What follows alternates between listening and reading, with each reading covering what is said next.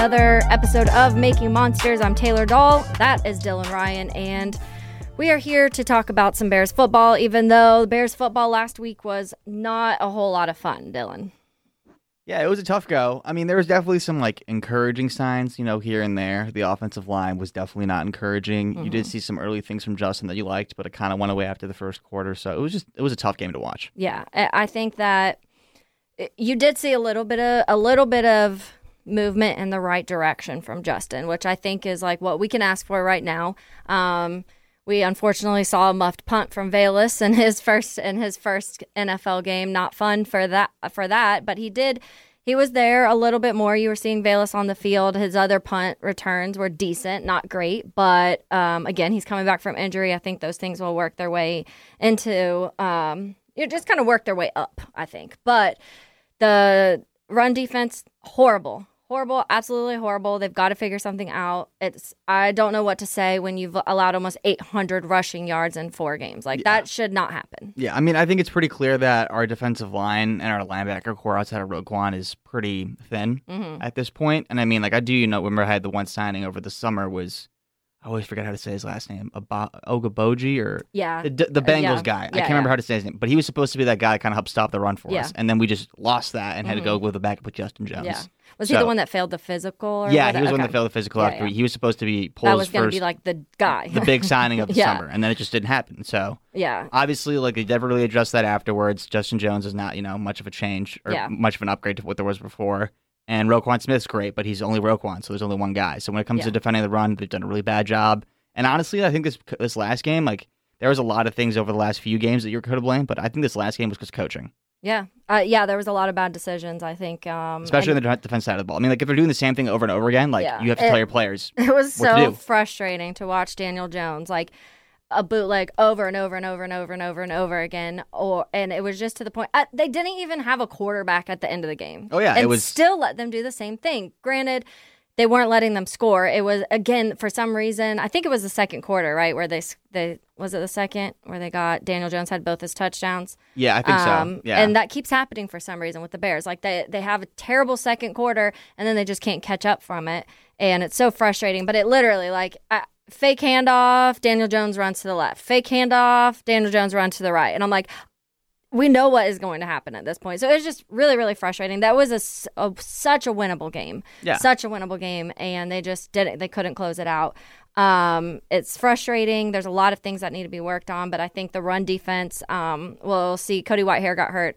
So now we're waiting to kind of see what that offensive saw a little bit from looks like. Darnell this week, which was kind of cool. Yeah, we saw Yeah. Darnell catches. I what was ninety something yards Something this like week. that, Finally, um, there was some Darnell there, and maybe a little bit of having Velus out there will open opportunity for him. And now we get N'Keal Harry back, hopefully within the next few weeks. If that happens, I'm not saying those guys are going to like have two, you know, 120 yards and a couple touchdowns, but what I'm hoping is that takes a little bit off of Mooney, so Mooney does have opportunities. I mean, it just it can't be worse than it's been.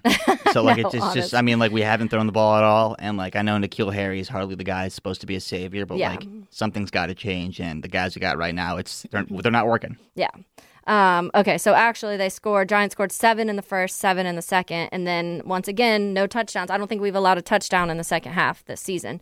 Um, but they've got to figure stuff out sooner. I don't know. It, it, it was a very frustrating game to watch for me because there were so many moments where I was like, this d- doesn't the Giants don't look like a good football team. They mean- don't have any wide receiver weapons either, and that showed because Daniel Jones I think had like 70 yards or something like that. Yeah. So he they couldn't they can't pass 71 yards.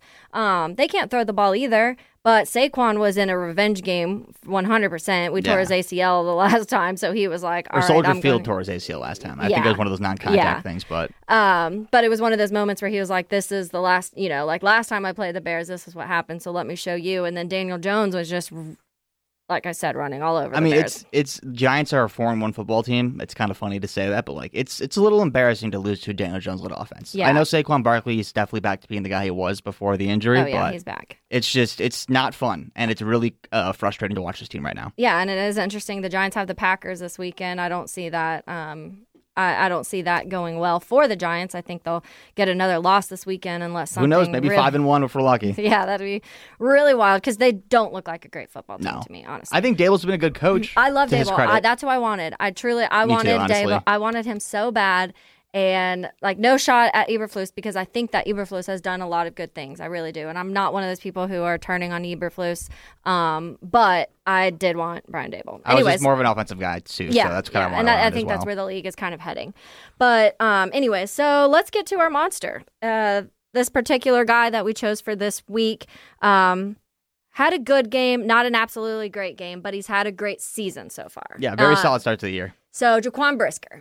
We and Jaquan Jaquan. Brisker is somebody that we got to talk about in the off season also. Um, we did an interview on Brisker with uh, who- John Sarber, I think. John was- yeah, Sauber, yes, yeah, who covered him. Yeah, at Penn State, right? Yeah. He was the Penn State writer.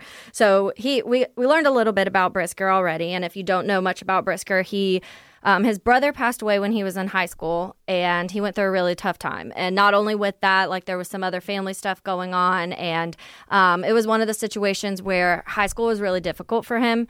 And when I like schooling side of high school, and we talked about it in the off season of it's difficult when you are a kid that is having you know loses somebody who is your best friend and his brother, and you're also dealing with other family issues, it's really hard to go to school and put 100% into work when Yeah. that's the last thing probably on your mind in those moments. And that's kind of what Jaquan went through. And in that, his grades dropped. He didn't have good enough grades to get into one of the D1 schools that he wanted to go. I saw school, uh, Penn State was looking at him, Pitt was looking at him, Toledo was looking at him. Those were three that I saw kind of were keeping an eye on him. Um, but he couldn't because of the grade academics wise. He didn't have uh, the grades to get into those schools at the time. So he went to Lackawanna. He spent two years at Lackawanna and then transferred over to Penn State and went there for three uh, played there for three seasons. So I, I think that uh, Brisker's story is really a really really Inspiring. inspiring story because he not only kind of realized on his own like I've got to I want more out of myself. I want more out of life. I want more out of football and turned that into a, like a drive and all of a sudden he's focused on grades at Lackawanna. He's focused on football. He's excelling in in athletes and in academics. Uh, um, and he made that choice on his own. No one said you have to do this or of this. Like he mentally said, I know what I have to do to be better. And so uh, Briskers are uh, Briskers are monsters. Uh, pretty much to, through the season, 25 tackles, one sack, which is why we chose him this week. He had the sack last week. Um, two tackles for loss, one QB hit, one fumble recovery. That fumble recovery was in the first game against the Niners when he knocked it. Uh, he kind of peanut punched it out of Deebo's Deebo's uh, hear that. hand, so that was pretty fun. Um, that was a good time, and so there was uh, glimpses this last week. Uh, the sack. It was he wasn't fooled by the play action fake that they they fooled a lot of people on the entire game. I feel like uh, that's when he got the sack on Daniel Jones, and then he there was also another play, Dylan. I don't know if you saw it where he like completely threw.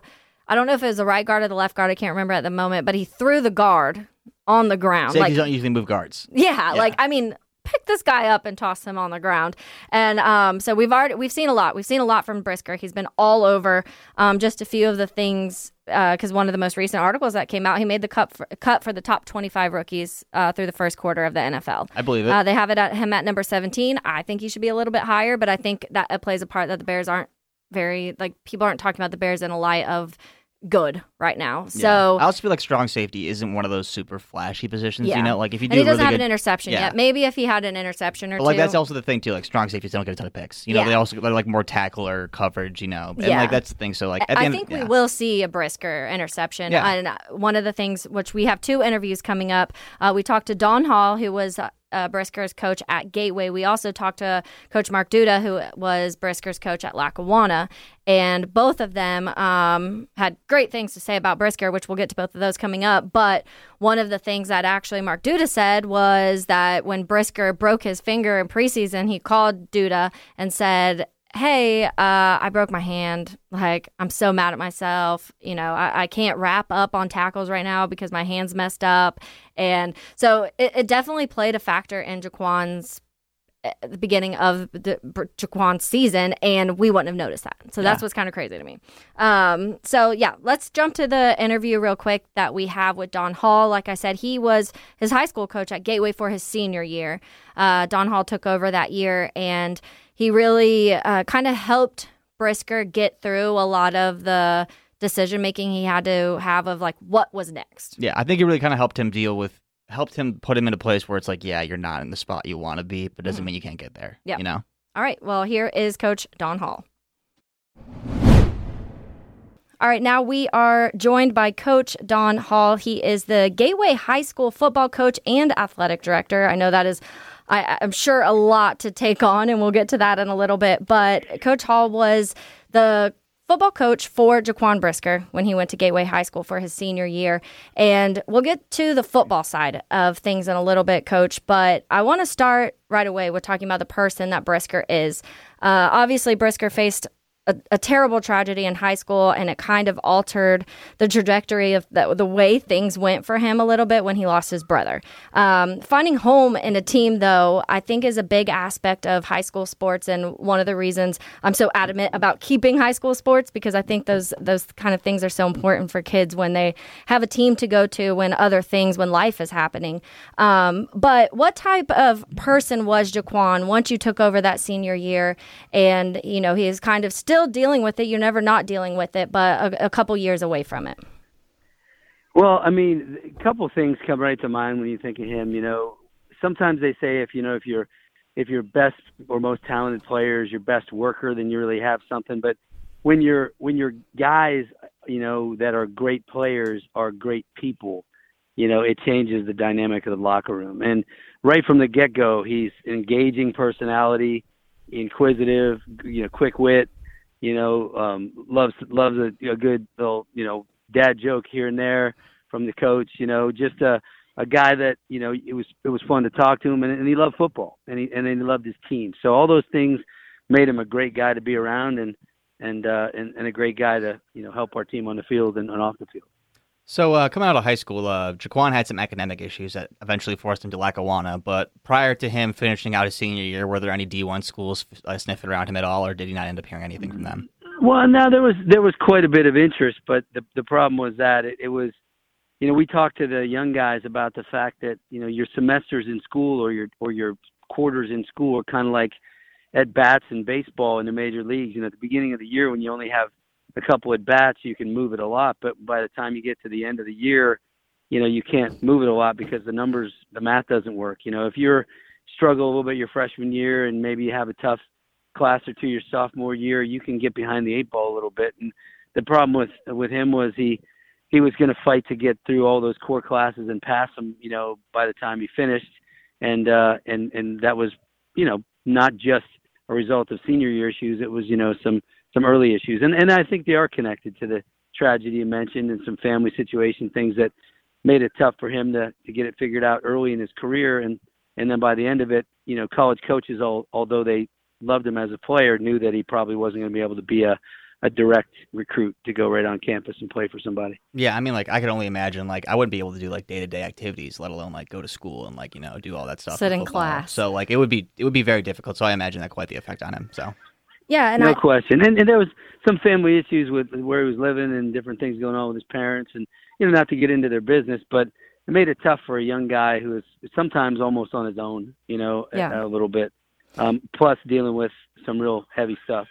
Yeah, which I think obviously shows a lot about the character of Jaquan being able to get through all of that and now being successful in the NFL pretty quickly. But back to because some of those great issues when we talk about his senior year, I read he had to miss a few games because of some of those things, including a semifinal where it was a last second loss. Are those decisions difficult for you to make to have a player have to sit out in an important game like that or do you fully on you know think that those academics are that important that they should have to miss those certain games Well, you know what? We root for them like crazy, but we also know that the best thing you can do is, you know, hold them accountable.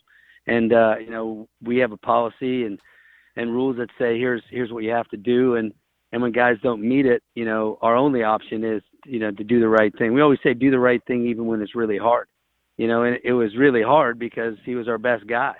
Um and we we went into that game, you know, as with without him. And uh, you know, when he came back this summer and talked to our team, you know, after one of our workouts, um, that was the story he told. He said, "My biggest regret, you know, my high school career is is not being out there with my brothers, you know, on that on that night."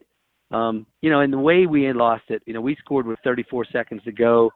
um, after overcoming some crazy odds and back and forth game with some, you know, probably didn't deserve to be at that point, but found a way to score with 34 seconds to go. And we gave up a hail mary with a lateral Oh. um, as time expired. Wow.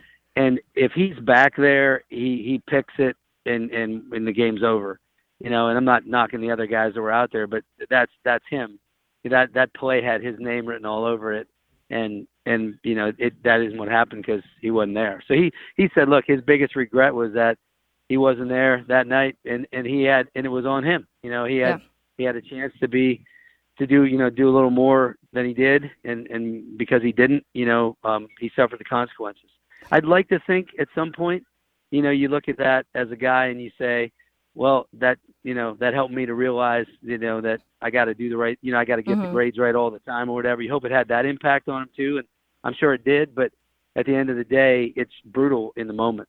Oh know? yeah.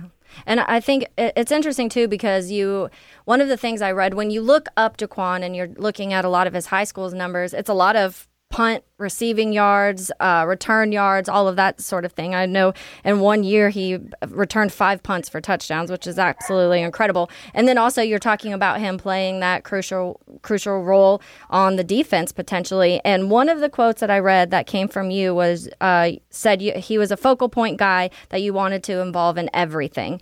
What all could Jaquan do on that football field? Well, that, that's the thing. The better question would be, or the shorter answer would be, you know, what couldn't he do? You know, we played him at outside backer against, you know, flex bone teams where we needed another guy. We played him at inside backer in the box against heavy run set teams.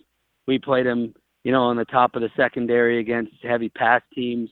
Uh, and then, you know, we'd even lock him up on somebody at corner and say, just take this guy away, you know, uh, in this game. So, he could do. I mean, other than maybe playing like nose guard or offensive tackle, um, he could he could line up just about anywhere and do just about anything. Um, he had the he has the school record for the longest you know reception. He has 97 yard catch and run Ooh. in a game. Um, and then, like you were saying, uh, that that one there was one game that we played his senior year where they punted it to him. Uh, he returned it. It got called back by a penalty. They punted it to him again. He returned it for a touchdown.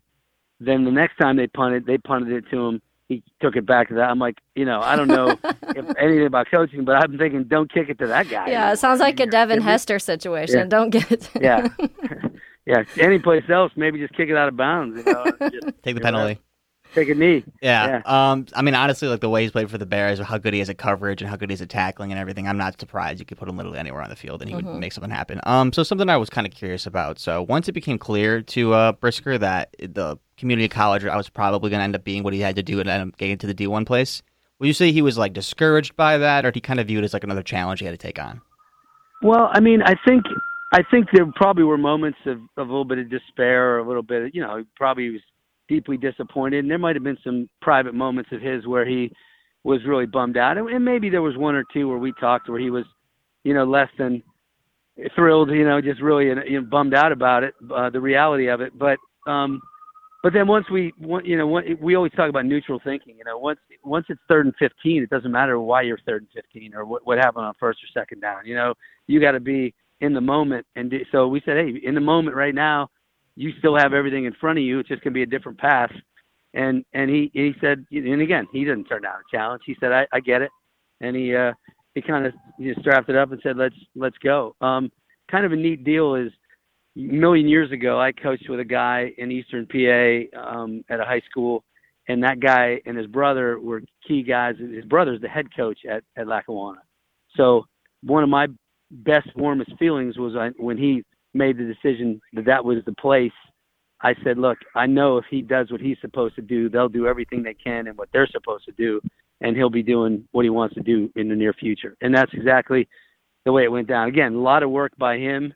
Uh, you know, he did all the heavy lifting, but a great support system and uh, nothing but you know respect for the people at Lackawanna for for taking such good care of him. Well, actually, I mean, like I, I, so I don't know if you had the chance to watch, but they have that Last Chance U show on Netflix, and it kind of really gives a deep dive into some, a couple um, community college programs, and it really kind of shows. I feel like how hard it was for them to, you know, to have to go and have the expectation of playing at D one, and then just you know have to pretty much go through like another high school experience for two more years. So I think it's really impressive they took the message to heart and like managed, you know, go through all of that when he knew he should be at a D1 campus and he knew he should have all the perfect facilities and he knew he should be, you know, wh- where he wanted to be. But, you know, he had to do a little bit extra to get there first. Now, Coach Holl, no you... question. It, oh, sorry, go ahead. Maturity, you know, yeah, I just say a lot of maturity, a lot of, you know, um, just grit to say, okay, I get it. You know, this is this is the path. You know. Yeah, and I think that a word that we hear a lot and this is from high school things I've read. This is from Lackawanna. This is from Penn State, and now even the Bears. Is his the word leadership comes out with him a lot, and I know in high school he had that captain role um, several times dur- during his career there, and the same at Lackawanna and Penn State. So, is that a word that you would use to describe Jaquan? Well, you know, when we started, I think one of the first things I said is when you're, you know, your most talented player is your hardest worker, or your most talented player is your best kid. Um, those kind of people want to follow that guy. You know, when when he when he, when they say, okay, that's that's what it looks like to to be, you know, to be great at this game and to, and to do it right. You know, other than like I said, some some stumbles academically. I mean, when when he was with us, you know, on, in, in practice, in the locker room, in the weight room, whatever the situation was, he was 100% locked in, and and guys guys gravitate toward guys like that. So there's no question that he's a he's a charismatic and engaging leader. You know, that's yeah. that's what he is. So obviously we've gotten to some more like serious topics with it, whether it's not you know his struggles with losing his brother or having to go to Lackawanna and then go into Penn State. But Jaquan, what is he like as like a person? You know, like on the lighter side when everyone's kind of hanging out and just you know having a good time. Well, one of my favorite things, and it's pretty pretty simple, but one of my favorite things is getting like I'll just randomly get a text from him that just says, "Hey," you know, like, "Hey, coach," you know, and I'll be like, you know, and, and if sometimes there'd be times like at Penn State where he'd be super busy and he'd hit me with the hey coach, I'm like, what's up? Then I wouldn't hear from him for like an hour. you know? And then, then like an hour later, I'd get like the next one, like, oh yeah, um, I'm going to be in town. Can I work out? Whatever, you know, you know, or whatever. So, um, and then my, my other, the other thing about him is it's always fun to be around him. You know, he, he, he, he was a serious guy. I don't mean to make it sound like he was some kind of, you know, fool around guy, you know, or but ball. but while being but while being serious, he was fun. Mm-hmm. You know, so um and, and you know I like I said lots of and and then you know just you always remember the celebrations and the moments where you know it, it all came together and you won a big game and, and you kind of look around and and and, and I, I don't know we didn't really touch on it but there was Terry Smith who was is was position coach at Penn State you know was um, was here for quite a while as a head coach. He played mm-hmm. here, then played at Penn State, then coached here. Well, he left um, when Jaquan was going into his freshman year. So basically, you know, a guy that knew the family, knew his older brother, coach's older brother, that you know that was lost. Um, those that guy was gone, and then they kind of didn't didn't get it figured out for a couple coaches. No offense to the guys who did it, but it, it didn't it wasn't a good fit for a couple guys. So he had like four coaches in four years. Oh, um, tough. So so so you got a you know you got a guy who, and and everybody they all want to succeed. They all want to win. They all want to have everything go right. But they also knew that, you know, me coming in his senior year, you know, it's like uh, there's another guy. I don't even know who this guy is. But but as soon as you earned his trust and he you know you got some credibility and and, and you know he wanted structure and he wanted to lead the group and he wanted you know, he wanted he wanted the, all the things that a program wants, and and thankfully, um, you know, it worked out pretty good for him. You know, that senior year, although you know it ended with that that crashing thud, but um, but we we had a successful year deep into the playoffs, and and then again he was set up to go, you know, had some tape to go be a uh, a big time, you know, JUCO guy, and and then did everything he could from there, and again, unsurprisingly to me, you know, is is where he is.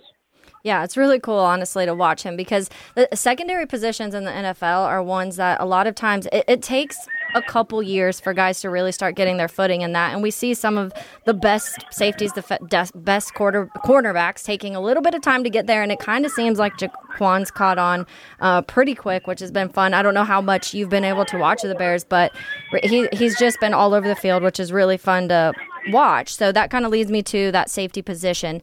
Um, obviously, you said he kind of played everything possible in high school, but at Lackawanna, he really kind of focused in on that safety position. Uh, do you know what led him to that? Was it coaching there that kind of pushed him in that direction, or was that where he liked to play the most?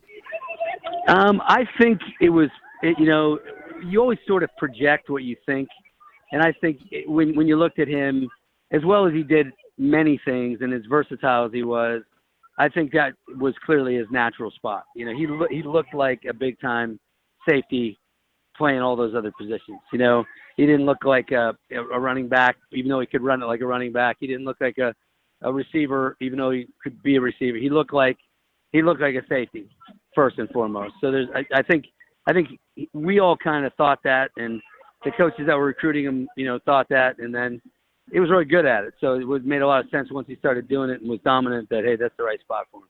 So, coach, obviously Jaquan, eh, he was obviously a great player when you had him, but he definitely isn't the player he was today. When he was leaving, when he was leaving your going, leaving your high school and going on to Lackawanna, what would you say was the thing he excelled at the most and the thing he had to work on the most?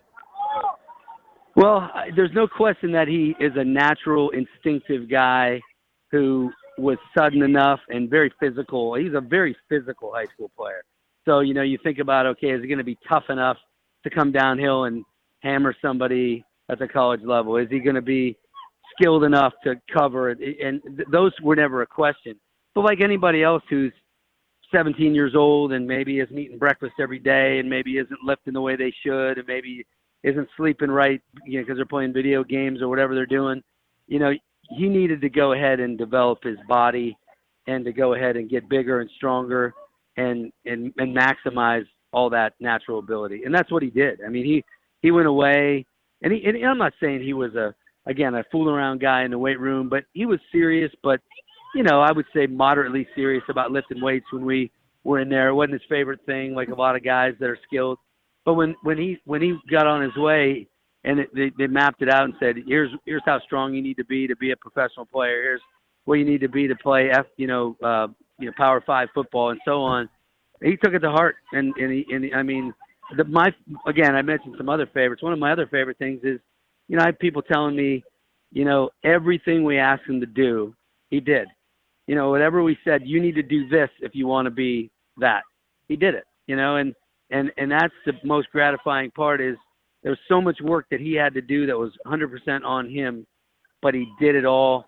And then you you root for those guys to have the the kind of success that he's had and, and will have. Yeah, it sounds like Oh. he's done like quite a bit of growing up, like physically and mentally. So I mean, it's great to see him, you know, go from a place where he realized he had to work on some things and get there where he needed to be. So I love it. Uh, one more for you, Coach Holl, before we let you go. So this is not directly correlated to Brisker, but obviously um, coaching him, it's a factor in it. So when coaching high school students, I know a lot of times uh, there's a lot of outside distractions in high school, and I guess you could say that at any level. But in high school, these are boys on the verge of becoming young men. They're learning life. They're learning about themselves. What is a point of emphasis or something you tell your players or that someone could listen to out there that just is kind of will get them through life and get them through football? Well, one of the things we say all the time is is you know everything you do you know has your signature on it, you know, and the way you do anything is the way you do everything. You know, usually you don't have guys that are great sons or great boyfriends or great friends to their other you know friends or great students, and then randomly they're not. Um, there's gonna be some music playing the band in the background here, the homecoming, homecoming carnival. Oh, But, uh, nice. you know, usually, usually they're they're they're not just randomly good at something and then everything else is just you know a throwaway. Um, so we say to guys, you know, again, put your signature on it. It's it's you know you're representing. You know, we talk about rep the G here at Gateway, but you're representing your family. You're representing your last name. You're representing your community. You're representing your school. You know, put your signature on it, and then do everything you can as well as you can do it. You know, and that's all anybody can ask of you. So. That's a great message. I to love me. it. I know. I love it. Well, thank you so much, Coach. I, I hear the music going. Um, I know you guys are off to a great start too, five and one. So keep it up, and uh, good luck for the rest of the season. Thanks so much. Good Great luck. talking with y'all. Thank you. All right. Bye. Bye.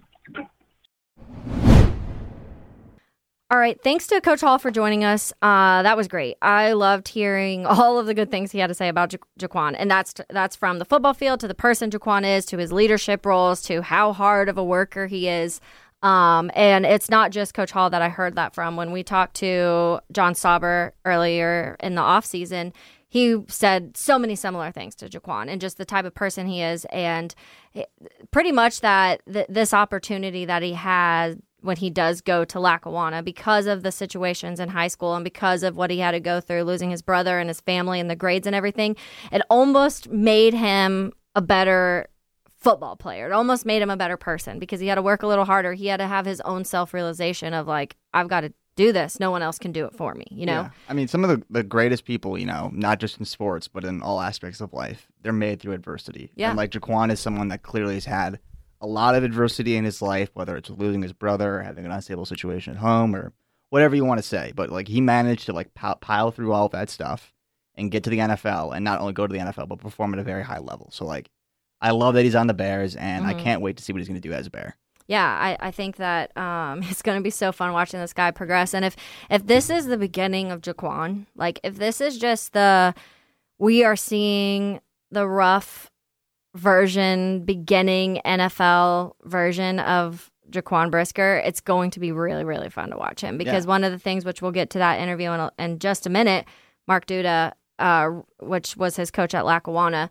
really emphasized just how much uh, Jaquan could take take on, and he he kind of explained it as like some people can listen. You can tell a guy something a thousand times, and he'll do it right once. You can tell some other players something one time and they'll do it a thousand times right you know like and he said jaquan was that ladder. Jaquan was the person where i only he, the coaches only had to tell him one time. And after that he got it whether it be a certain technique whether it be a tackling form whether it be a, you know what to do in certain aspects of the game um, because he played everything in high school and that's one thing. So when you go from playing wide receiver, running back, outside linebacker, safety, punt returner in high school to really honing in on just the safety position, I'm sure there's adjustments, you know. In addition, going from high school to college, even though it is community college, and then going from that to a school like Penn State and the Big Ten, and then going to the NFL team, each each level there's going to be adjustments. But it sounds to me, talking to everybody who talks about Jaquan, that stuff's kind of easy for him. Yeah, I mean, it seems like he's one of those guys where it's just like, yeah, like he's definitely not always been perfect, but like you know, no one is. That's, You can't expect that of anyone. Like NFL players are made to be like these like superstar, bigger Mhm. than life people, but at the end of the day, they're not. They Yeah, are people. They're but, like, human. yeah, and Yeah. like he's taken situations and like he's been in hard spots, and he could have looked at what was happening with Lackawanna and having to go there and gotten real depressed in himself and just given up and been like, you know what, maybe football's not for me. Like he didn't. He worked Yeah. hard. He got to the got to Penn State, got to the NFL, and now he's showing why he's there. So. Mhm. Yeah, which uh, let's get to this. We'll take a little commercial break and then we'll get to this Mark Duda um, uh, interview. But I do really quickly because I mentioned before that he Jaquan had made the cut for the top 25 rookies uh, through the quarter mark. But one of the other things I saw, and this was it was kind of circulating right before this Giants game, was that he was rated in next gen stats the top one of the, the top 10 safety in the league right now. Love hearing this. Like It's about- absolutely love I mean, it. our And- safeties, they're playing off, off out of their minds. I mean, it's I love it, and it's they kind of broke it down. So his tackling score was a 74, his coverage score was an 87, his pass ru- pass rush score was a 32, which we got to work on that one. But our entire team needs pass rush. Also, you're not help. having safeties rush the passer too often. Yeah, so. yeah. So that if you're getting a 32 mark on that, I guess it's kind of you're like, all right. But um, and then then his overall was an 84. So he, I think he was ranked nine ninth in the out of all the safeties in the NFL. And this is previous to the Giants game. I don't know if that's skewed much, um, but Daniel Jones only threw for 71 yards, so I can't see that skewing too much. Um, but one of the things that they said, only 30% of targets with Brisker as the nearest defender are completed. Uh, lowest among any player with 10 plus targets. Love to hear it. Another one, 1.9 yards per target he allows when the ball is caught. The rare occasion that the ball is caught when Brisker is covering a guy, they get 1.9 yards average on a target. Shows how good of a tackler he is. Uh, yeah, uh, tied for first with Chargers Bryce Callahan uh, for players that have that's 10 that's a name I haven't heard in a while. Yeah, I know. Missed that guy. Um, so previous to Sunday, he only allowed 37 total yards on all of his targets, and um, the Giants couldn't pass much either. Like I said, they bootlegged the heck out of us, so I don't see that number greatly changing with that game. Uh, so that's just a few things that Jaquan's done in four games. Uh, so let's now jump to this Mark Duda interview. Like I said, he is the he is the head coach for Lackawanna. He's actually been there for 30 years since the inception of Lackawanna. Mark Duda has been the coach at Lackawanna. It's pretty wild. Uh, but let's get to that uh, a commercial break and then that.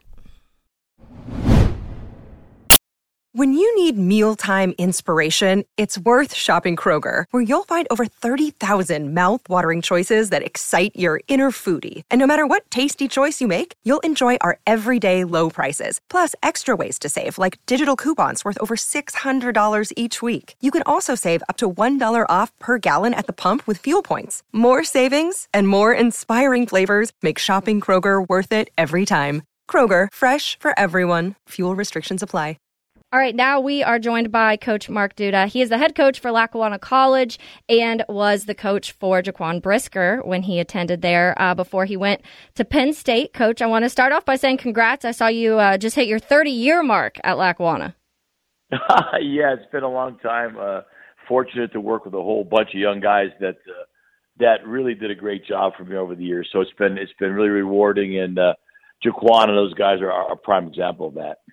Yeah, he's been so much fun. He's one of the first guys that when camp started, coach, that we were talking about almost immediately.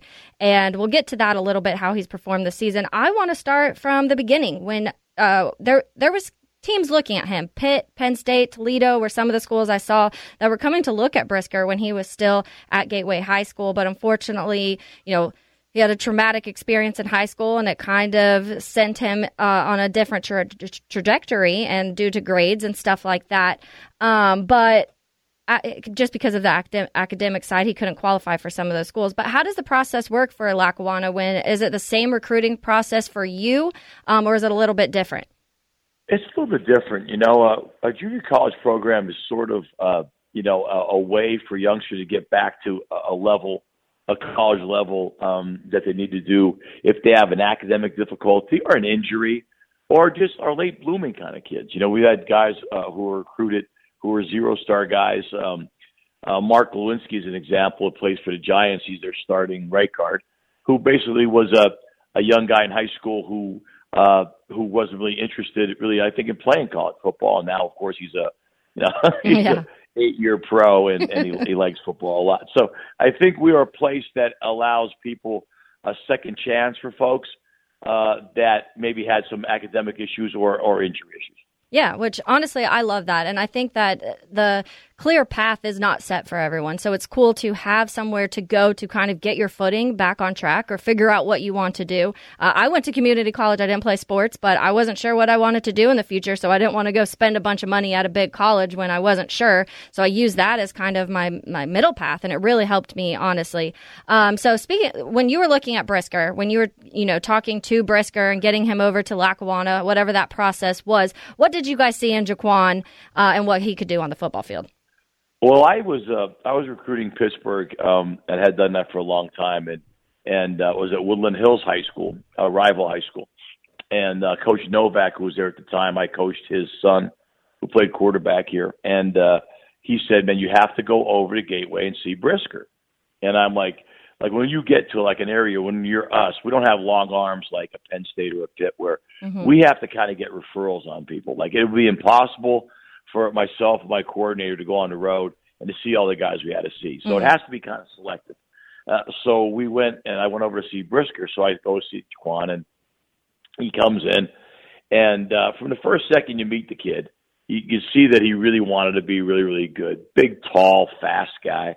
Uh, kind of overlooked because of grades, which is going to happen. Mm-hmm. Uh, you know, he had, of course, the trauma with his brother and all those things that happened along the way. So I found him to be a really genuine kid and, somebody that I really liked a lot. So, um, true story is went back, uh, liked him a lot, went back into, uh, meetings and I was talking to our, uh, our, both of our coaches are both coordinators and they liked them a little bit, not a like a lot, but I just liked them a lot just for the interview with them. So I said, we're taking him and we're scholarship him. He's going to come back on to College. So that's the nice part about being head coach, right? You're yeah, allowed to do that. Um, you have the final say, say so, pretty much.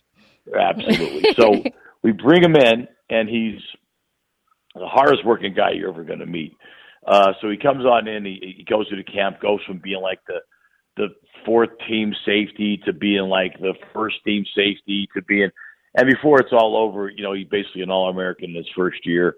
Uh, makes plays nobody else can make, and it goes to school every single day. Right. Mm-hmm. So basically, all those things you hear about kids in junior college are not true. Yeah, yeah, Kid yeah. went to every class and basically did a fantastic job was there for everybody and just had a great year. I love it. Now, talk a little bit about that safety position because when we were talking to Coach Holl yesterday, he was saying he pretty much did everything in high school from running back to receiver to punt returner to outside linebacker at sometimes. Uh, did he make the decision that he wanted to play safety, or is that just kind of a spot that you guys saw him playing the best? It's kind of what we saw. Now, we moved him to the linebacker for about four seconds. Uh, uh, when we when we had him there, but he could just do such a good job in general. Very versatile. If you watch the kid, and you have, he can rush the passer, he can play the run, right, and he mm-hmm. can cover receivers down the field. So he is a unique a unique specimen when it comes to all those kind of things. So for us, for our purposes in junior college, you know, he rushed the passer for us. He played in the box for us. Hell, he he would single the best receiver for us. He did all those kind of things and make him really versatile. I'm sure he could have been a really good receiver, but we had great receivers at the time, and uh, so we thought he was a defensive player from his mindset, and it turned out that way. Yeah, I mean, I agree. I think in just the four games that we've seen him, we have seen him do everything. Last week, the reason we picked him this week is because he had a sack last week. There was one point where he completely tossed the right guard, I believe it was, on the ground with no issue whatsoever. He's making tackles all over the field. So he's just all over the place, like you said, and it's really, really fun to watch him and this quickly kind of catch on to the NFL, it seems. Um, so I know he talked a lot about it being kind of a wake up call to have to go to Lackawanna. Like, okay, he knew at that point he had to get get his grades up. He had to work hard because he knew he wanted to be be more. He wanted to get to the NFL. So when you are looking at these guys that are in uh, the junior colleges and they're developing and they're growing as a football player and as a person, did you see that happening within that year at Lackawanna, or was it kind of a quick transition? He knew what he needed. You know, I think you know. Of course, he was with us for two. Uh, I think he. Um, uh, to graduate. I think you saw from, you saw the athletic ability from the beginning, but we see a lot of that, right? Mm-hmm. You would be you would be amazed the level of athletic ability that sits back here. You would if you if you saw it. I played in the league for five years, right? Mm-hmm. A long time ago in the '80s, and, and against the Bears and everybody else. And, and if you like, if you saw the guys who play here who just make mistakes academically along the way, even when they're here and don't get to play major college football, you'd be amazed.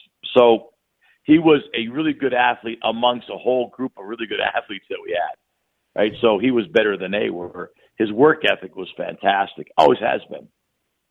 Weightlifting guy and all those kind of things that he does. So I just thought the kid was going to keep on progressing. I think Penn State was a good choice for him. Mm-hmm. Coach Pry was there at the time, was the coordinator. He uses safeties a lot of different ways. Sometimes they're backers, sometimes they're cover guys, and that gets him exposed. I think when, when a scout, when your scouts in Chicago look at him, they see a guy who has a lot of versatility, and that you know in, in pro football that keeps you there for sure. Yeah, and so speaking of uh, his personality a little bit, because one of the things Coach Holl said at um, he said that Brisker would text him constantly and call him to constantly, and a lot of times just saying hey, but some of the times asking for critique in his game or saying hey, I need to fix this in this game. Is that something he did with you also? Yeah, he was pretty consistent about it, and also if and this is very surprising for a 19 year old guy. Uh, if we had a bad practice, so we'd practice later at night here at Lackawanna. He'd call me about 11:30 at night and go, Coach Dudeman, we didn't bring it today. Geez, like you know, like he was all like apologetic. But we'll do better tomorrow, right? Now you now, of course, some people you think they were putting you on, but he wasn't. Yeah. He was deadly serious about it. So what happened that that kind of spilled over with his teammates, right? So he was like, his team was like, oh man, like Brisker's just going to like scream at us and stuff, but we don't like kind of pick it up. So that is super helpful at a, in, in a junior college level where you don't have leadership because everybody's the same age. Mm-hmm. Very hard to have leaders. Uh, like it's usually coach led, right? Junior colleges are coach led; they're not player led because they're not there long enough. Mm-hmm. There's no hierarchy. There's no pecking order. But in our case with Brisker, there was a pecking order, right? So he was like the top dog, and uh, so what he said went. And so he, if he had a bad practice, he would call us and say, "We had a bad practice. We got to we got to pick it up." So it was really kind of fascinating to me. You don't see that very often. I remember Ji'Ayir Brown, who's who's Penn, it was all ten Big Ten safety now at Penn State, was on the, in the same backfield with Brisker. Yeah. Only he was a year younger. So Ji'Ayir's that kind of guy now. So it's it's Yeah. kind of frightening, you know. We had him at the same time. Pretty wild. No, I love it. And I think that one of the things that I've heard a lot, coach, and you tell me if this is correct, is that, that the defensive back, the corner position, the safety position is one of the more difficult to tr- the transition from college to NFL. Would you say that's correct? It's very difficult. It's it's it's so much more complex, and it's so much more of a. The NFL is more of a matchup game, in my opinion. It is more like getting your best one on their worst one. You know, so I mean, those guys who are in the league for seven or eight years uh, can really take advantage of young players if they're not technically sound. You know, I mean, it's something that's what stops people from playing. You know, the youngest guys are the fastest guys and the strongest guys, but they're not most technically sound guys. Yeah. And that takes study, right? No matter what, you could you could say it, you know, it's always gifted, but if he doesn't study, he can't play. Right? So in Brisker's case, that's not an issue because he loves football as much as he loves life, life itself. And so he'll study every single day to be really good at it, where some players won't. Yeah. And so that's the difference between the two.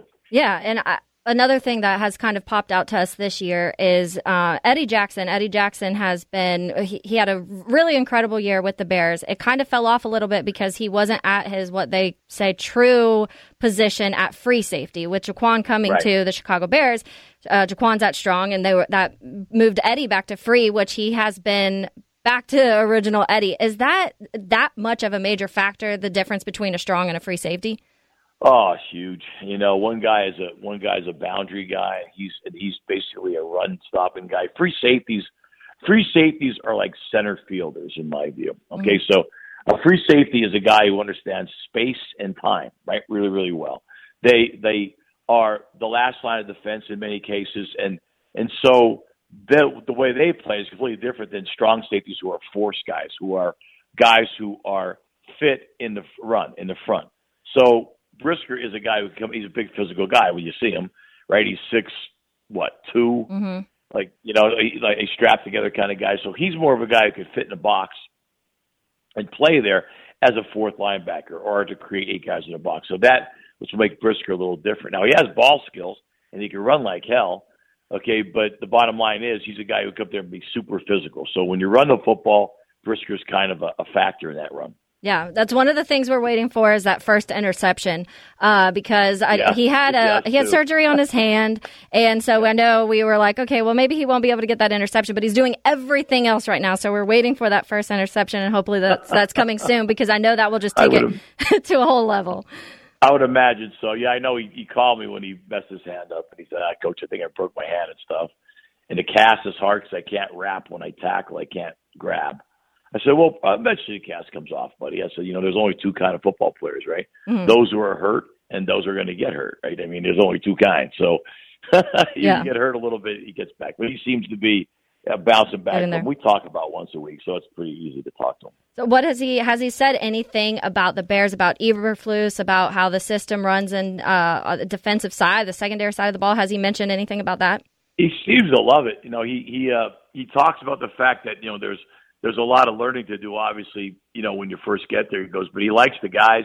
He said they hang out like two nights a week, you know, and watch you know NFL games and stuff, which is really encouraging. I, I think you know when when a lot of young guys they have a they seem I'm not really an expert on Chicago's defense, obviously, but they seem to have a young defense. Mhm. Um, they seem to have some young players and the the more they hang out together, the better they're going to be. That's that's basically the, the truth of the matter. So it seems like he's happy with like his teammates.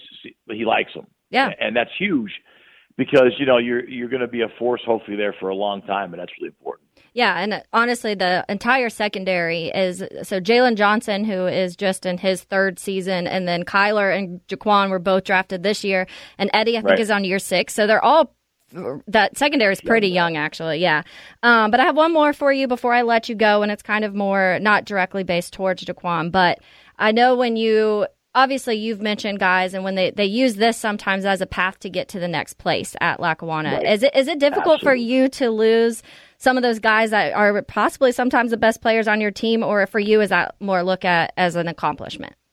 Well, you know, I I think the whole idea about about bringing them here is to make sure they can a graduate and move off to a four year school, and then become a better player while they're here. Right. So for me, now this I mean I've been here for thirty years, so that's a long time. And so for me, it's the, the they're here for a short time. I don't want them to spend one more day at Lackawanna College than they have to. Mm-hmm. I want them to leave Lackawanna College as quick as they can with the best football acumen they can with a degree that's going to carry them to the next place. That's, I think, our job. Now, the byproduct of that is having a lot of great players, and then more players come. So when uh, Jaquan Brisker goes in the second round to the Chicago Bears, how many players do you think I get because of that? Oh yeah, lots. Oh yeah, I could imagine. Right, right, lots.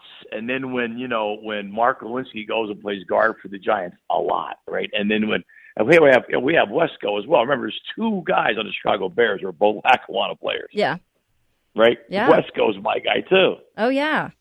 Right. Yeah. So what happens? so what happens is those guys are like our our they carry the sword, right? They're they're the they're, they're the shield carrier because everybody sees them on TV mm-hmm. and understands where they came from. And says, where do you, where do you go to junior college? And they said, well, Lackawanna in Scranton, Pennsylvania. And then next thing you know, we get players that want to come and do the same thing. So it helps us enormously that they do well. But getting right back to it, you know, he was a great addition to this program. If he went to Penn State his first year, if he had the grades he needed, he would have been a great addition to their program in the first year, in my view, because mm-hmm. he's a really good person. Now we have sometimes we have guys who are becoming people at Lackawanna College. In other words, they're 18 years old and they are they've been kind of ruling like ruling the roost when they're in high school because they're the best player, and they come here and they're no longer the best player. Mm-hmm. Right? Yeah, and that has So- to be a little bit of a shock for them too. Oh yeah. Yeah. Oh yeah. You know, well, I'm you know a five star. We just start laughing like we. Yeah. we're, so you know the the guard next to you is a five star too, and the, and there's four DBs at Lackawanna College when when Brisker played right. Yeah. One's at East Carolina, like one's at I'm sorry at Old Dominion. One's at Penn State.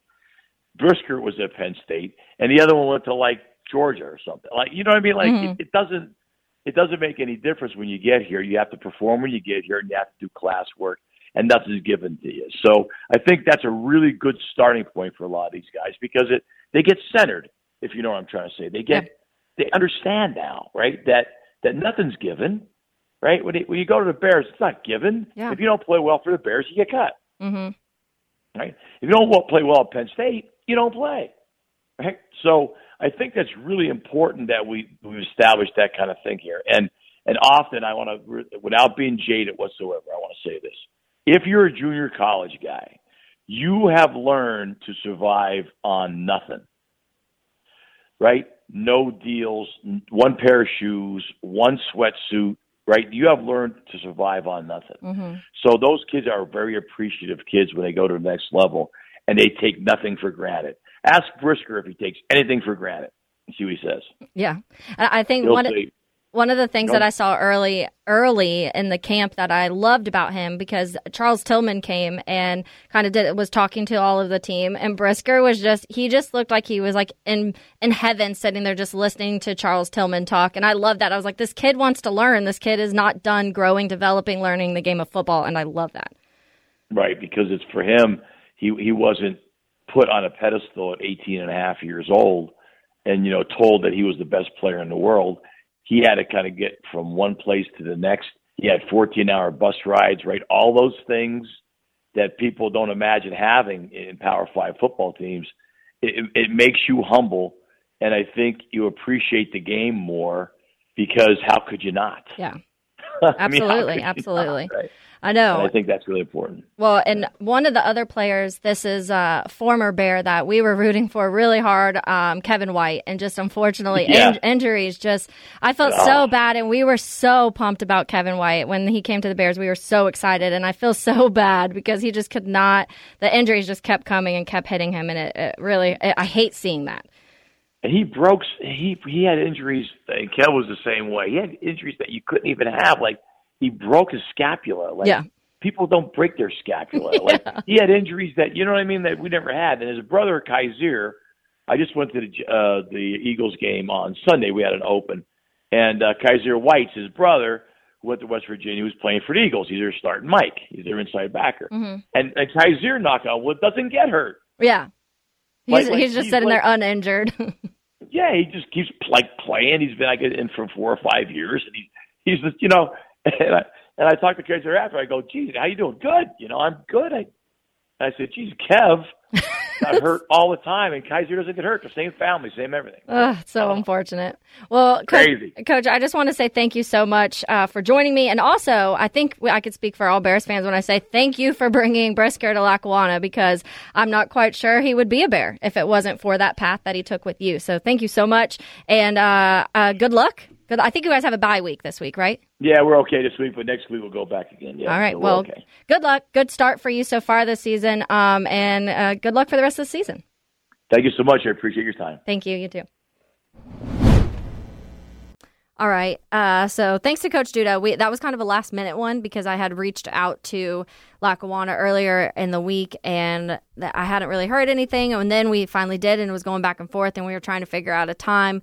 And so it was very last minute. So I appreciate it. They have a bye week this week, so he had a little bit of extra time, I guess, which is nice of him. But yeah, 30 years at a school.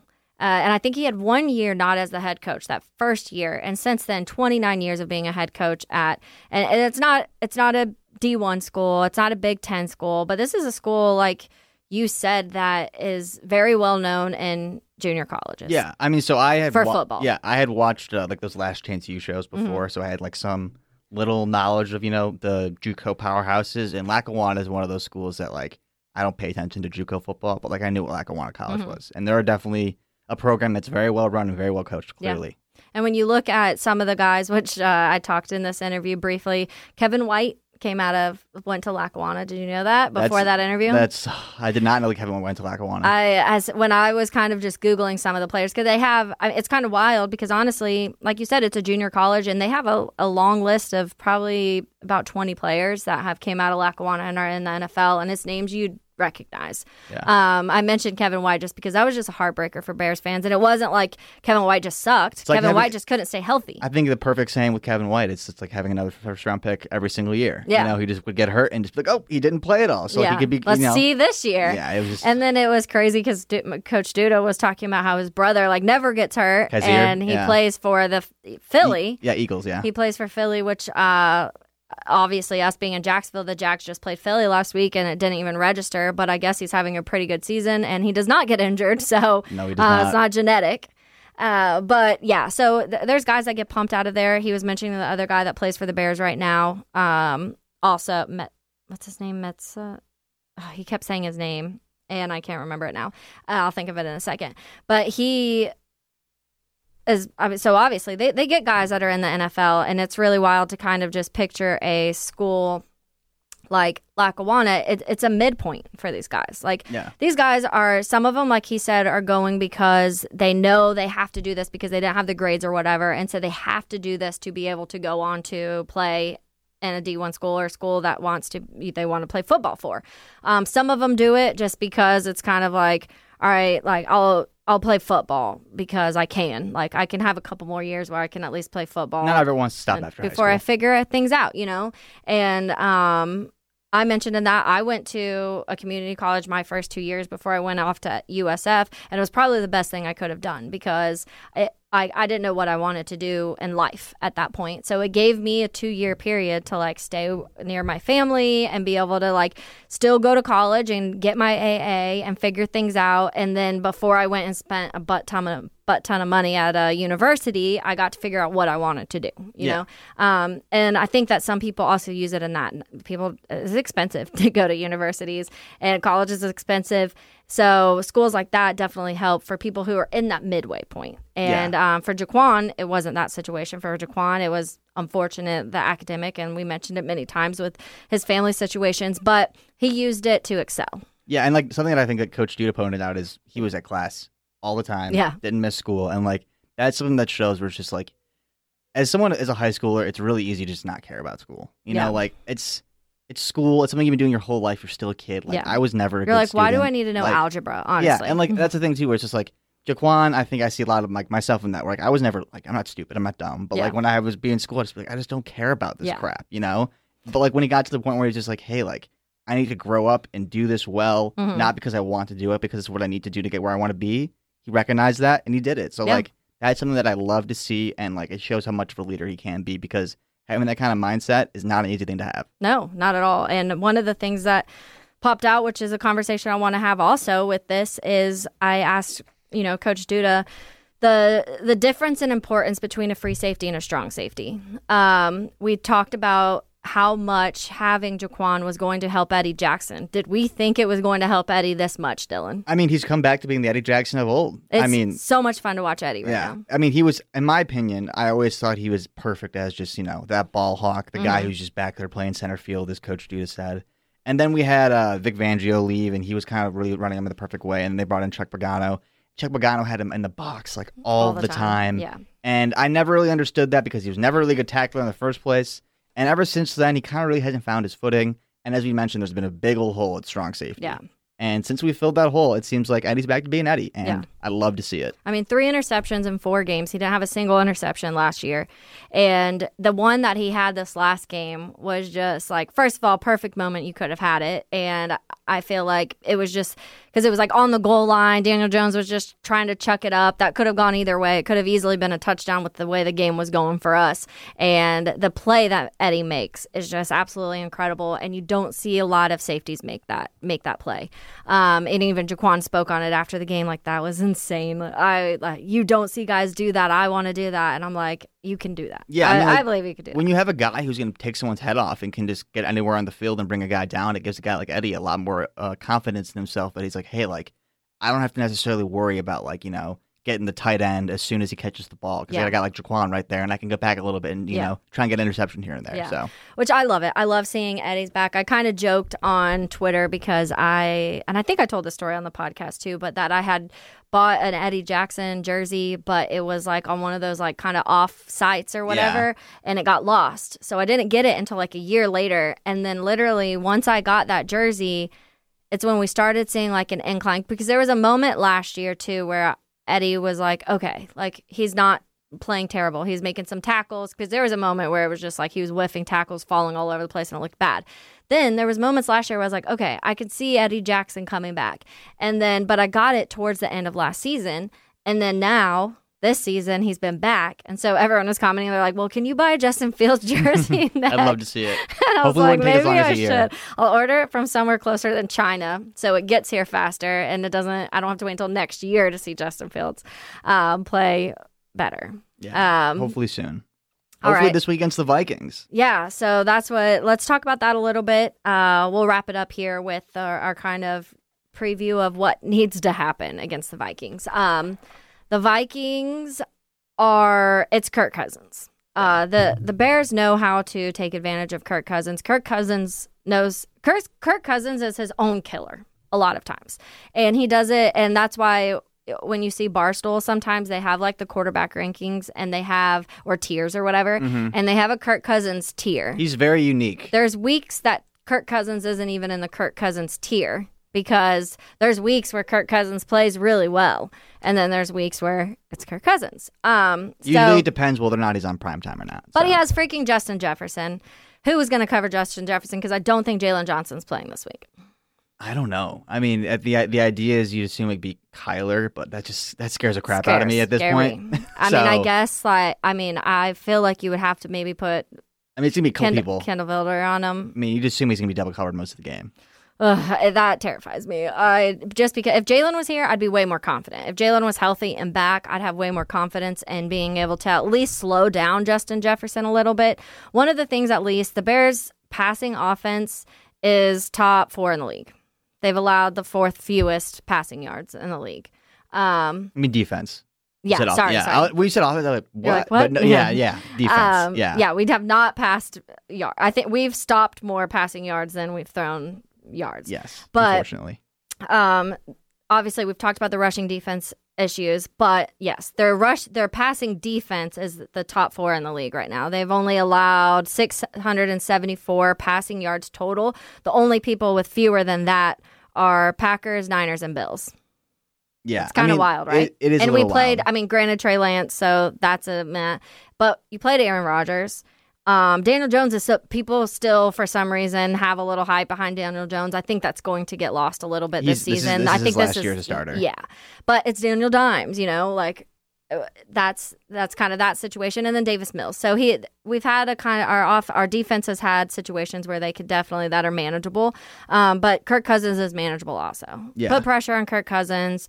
Force him to make some throws that he doesn't want to throw. He'll turn over the ball three times and out, win that turnover. I mean, as you kind of just said, I think it's a lot bigger deal for our defensive line to play well in this Yeah. game than it would be our secondary. Yeah. Because Kirk Cousins is the kind of guy that, like, the second the pocket starts to collapse, he just freaks out and forgets how to play football. yeah, And that's a wonderful thing to see as a Bears fan. Yeah. If you're a Vikings fan, probably not so much. yeah, And I don't know, like Kirk Cousins is so confusing because like part of me thinks that like the fact that this such is not a big game for them Mhm. or the Vikings, he's going to play so well. yeah, You know, and like because like when the, he he needs to step up, he just doesn't, yeah. and when he doesn't, he does. So I, that makes me think that he's going to have the best game of his career. So And here's just a glimpse of what he's done so far this season. The week one against Green Bay, uh, he that was his far by far best game. They whooped the Packers, uh, but he completed 71.88 percent of his passes, had two touchdowns, no interceptions.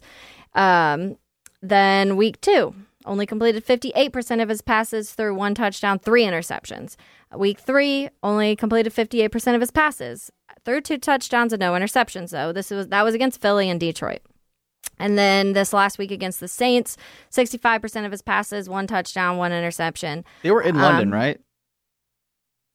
I'm yes, fairly- that yes. was they. They won on a last second double yeah, doink. and so that is that is the one thing where I do feel a little bit better is like they're coming back over from London and Yeah. like that game was so crazy with like the double doink 2.0 yeah. and all I that mean, they stuff. scraped by because the Saints missed a field yeah, goal. and like that is that is one of those wins where it's just like it takes so much to win that game that like it's Yeah. kind of hard to get up next week. So like Yeah. it also wouldn't shock me if they came out a little flat. and that's what's wild. So they they whooped Green Bay. They lost to Philly, but Philly is a very good football team right now. And then they barely beat Detroit. They beat Detroit by four, and then they beat the Saints on the missed field goal at the end of the game. Yeah, I don't know. I think the Vikings right and now. one thing about Kirk is he's not going to run either. yeah, at all, At all. And like the Vikings right now, I didn't think are they're, they're aggressively the Vikings. You know, they're definitely I think a little bit more offensive oriented than they've been in the past. But that's just because they got rid of Mike Zimmer and they got Kevin O'Connell, who's more of a coaching or offensive coaching guy. Yeah. Um, but yeah, I just, I just, they're, they're, they're good, but they're not bad. You know, Yeah. like it's, they're, they're not, they're very, they're mid as it comes, but at Mhm. the same time, they're definitely better than we are right now. So I don't Yeah. feel great about the game. Um, when you do look at their defense, though, it uh, the passing their passing defense is in the bottom ten. Uh, they've allowed a th- one thousand fifty four yards, so almost double Yeah, I- passing yards what the Bears have allowed. Granted, you're looking back at that, and they faced Aaron Rodgers. Also, they faced Jalen Hurts. They faced Jared Goff, and they faced. I was Jameis playing. No, it wasn't Jameis. Andy Who- Dalton. Andy Dalton. Andy Dalton. Andy. Good old Andy. Andy. Um, but then when it comes to the rushing yards, it is uh, the Bears are suck. We've already mentioned that they're dead last with 733, and the Vikings aren't that much better. They're you know eight nine spots more. They're at 524 rushing yards they've allowed. So the defense you could definitely take advantage of. You just have to do it. Like I mean, at some point, our run game's great. I think we're in the top one or two rushing. It's the least, part, yards. it's the part of the team I'm the least concerned about. Yeah.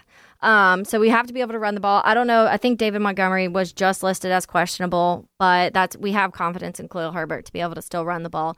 Um, we just have to figure out something getting the ball out of Justin's hands. And I, I read to you that um, the stats that I was seeing yesterday with what happens in the dropbacks with Justin.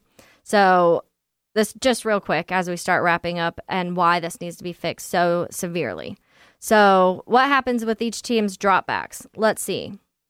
Um, 61% of Justin's dropbacks turn into a target. 16% of Justin's dropbacks turn into a scramble. 5% throwaway. 15% sack. 15% of Justin Fields' dropbacks turn into sacks. And 3% batted.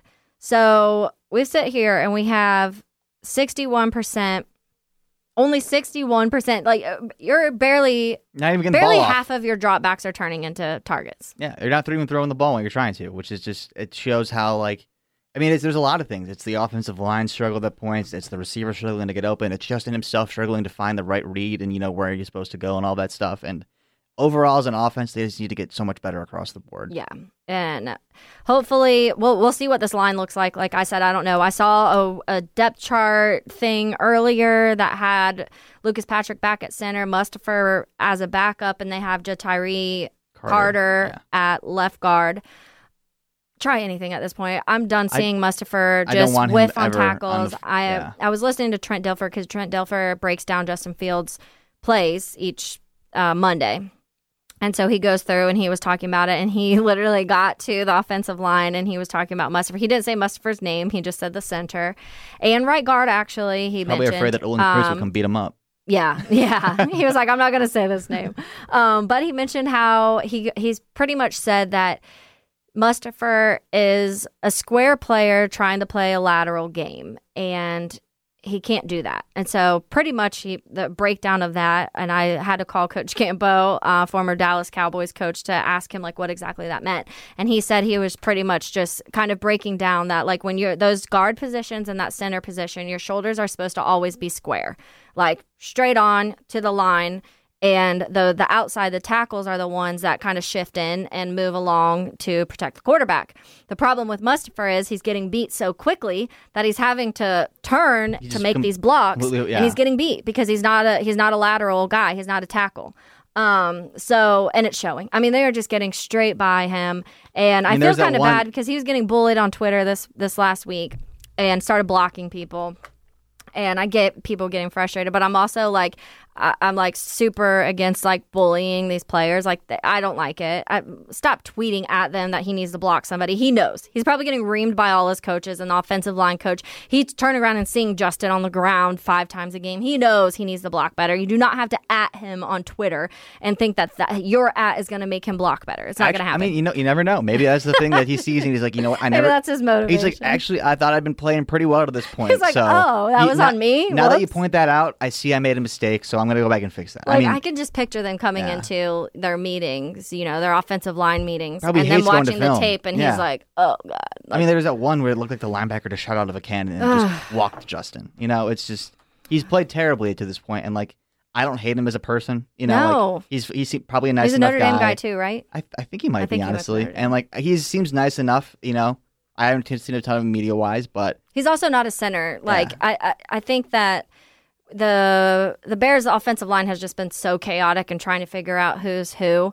Um, and I get like that's where they want him to play because that's where he played in college. But maybe it's not. Maybe that snapping the ball in the NFL and having to snap and block that's hard. That's hard to do. You're like directly the one in front of like d- protecting your quarterback. In addition to having to snap the ball, and we've seen many fumble. Like we've already saw several times where he's fumbled the snap. Like the he's handing it to Justin and it gets all discombobulated and it's on the ground and Makes they're you wish all Doug Kramer was still healthy. Yeah, yeah. Well, I mean, we have Lucas Patrick back, and like Yeah. I will say, like in each of the four games that Mustipher started, not one game was he good. Yeah. so, even solid. in- Yeah. uh, it was Well, I think it was weird because they they blocked they I, I want to say after the week one he played well, and after that it was nothing. yeah. Like I think I honestly remember seeing stats that like oh Sam Mustipher like these are his numbers he didn't allow a pressure he didn't allow this in that first game and then since then it's Yeah, just been I mean, maybe it's just a little bit of recency bias on my part, but it's just his his whole career span as a Bear has been a lot of